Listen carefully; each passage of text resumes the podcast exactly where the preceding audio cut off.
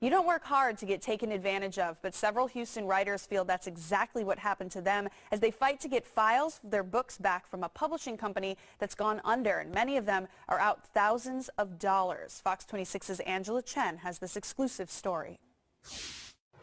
If you've ever written anything meaningful, then you know you leave a part of you in that piece of work. For these writers, they say it was disheartening when the publishing company took their money, took them on a ride, and then dumped them without notice. When they signed you, boy, did they make you feel special. My experience with them starting was so great. I was so excited. Tate Publishing, a Christian publishing company, sent letters saying they only signed four percent of authors they came across and that they would help their clients reach success. But these authors say once you signed on and paid them thousands of dollars to help market your book, they sort of disappeared. I got a quarter report that had no, uh, that had some sales, but uh, no royalty check. And when I, uh, I messaged him about it, my rep said, uh, you know, I will, uh, I'll contact accounting and I'll let you know in two weeks. Never heard anything.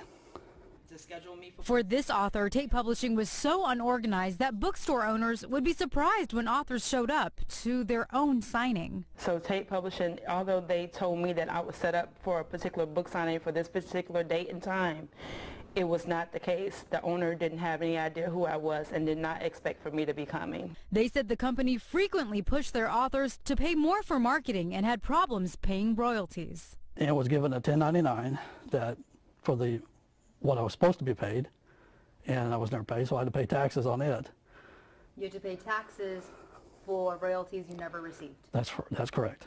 The poor communication was a symptom of larger internal problems. Now Tate Publishing, which is based in Oklahoma, is facing two lawsuits for non-payment and has closed its doors, leaving several Houston writers out in the cold. The entire experience has just been very frustrating. Um, for any new author, when you invest money into something that's been precious to you to tell your story to others. These authors say the company never even alerted them that they had shut down. The writers we spoke with say the company is now charging fifty dollars for authors to get their files and books back and is not returning calls or emails. We reached out to the former president of Tate Publishing but did not hear back.